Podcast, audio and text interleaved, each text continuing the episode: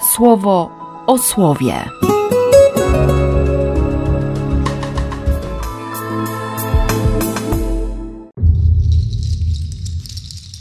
Dwudziesty czwarty września, sobota.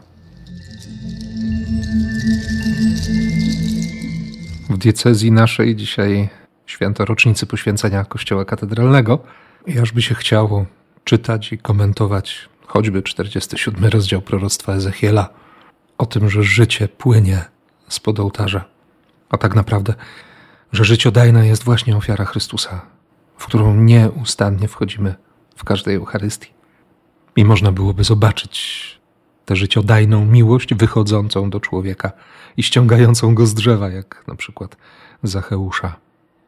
Bo przecież wiemy doskonale, i ty, i ja, że miłość jest priorytetem Boga, że On sobie nie wyobraża nie zatrzymywać się przy nas, że On sobie nieba bez nas nie wyobraża. I wiedząc o tym wszystkim, usiadłem też do, do czytania z dnia. Te praktycznie ostatnie, ostatnie wersy Księgi Kocheleta, rady na całe życie. I to wcale nie w znaczeniu wujek dobra rada, tylko autentyczna, najczystsza mądrość, najoczywistsza, przepracowana przez lata, zweryfikowana w tych niezliczonych, niepoliczalnych decyzjach, wyborach. No i przede wszystkim mądrość, która jest już odarta z tej chęci zaimponowania samym swoim istnieniem. Raduj się zatem, młodzieńcze, swoimi latami, lecz koniecznie zadbaj, by mieć dobre serce. Przyjrzyj się, jak napisze potem święty Paweł, swojemu powołaniu. Zobacz, kim jesteś. Przypomnij sobie raj, miłość, bliskość, więź, przyjaźń.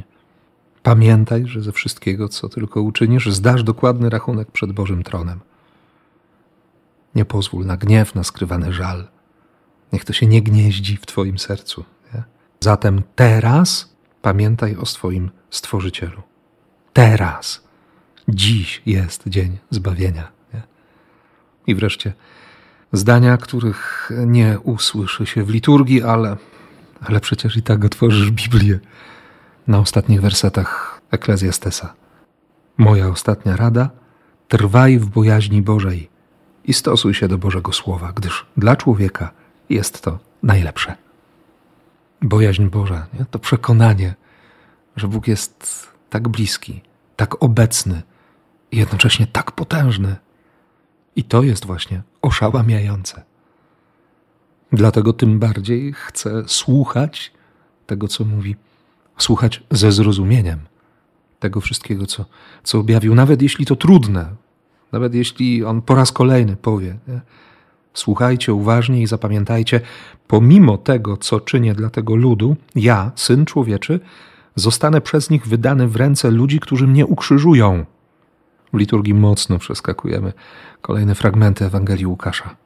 Dopiero co ta pierwsza zapowiedź męki, moment modlitwy, która przemienia, przemienia Jezusa, która sprawia, że on płonie miłością Ojca. Potem ta scena uzdrowienia rodzinnego, gdzie ojciec nie potrafi zrozumieć syna, syn tarza się z pianą na ustach. Tak bardzo tam te wszystkie relacje popsuł demon.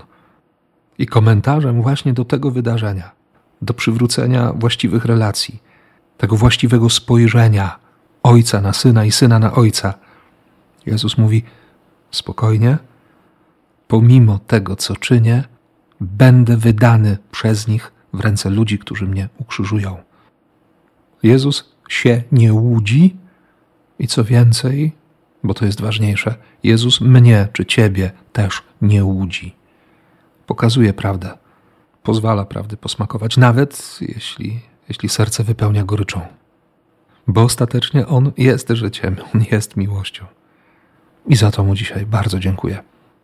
I Ciebie też do tego zachęcam i błogosławię w imię Ojca i Syna i Ducha Świętego. Amen. Słowo o słowie.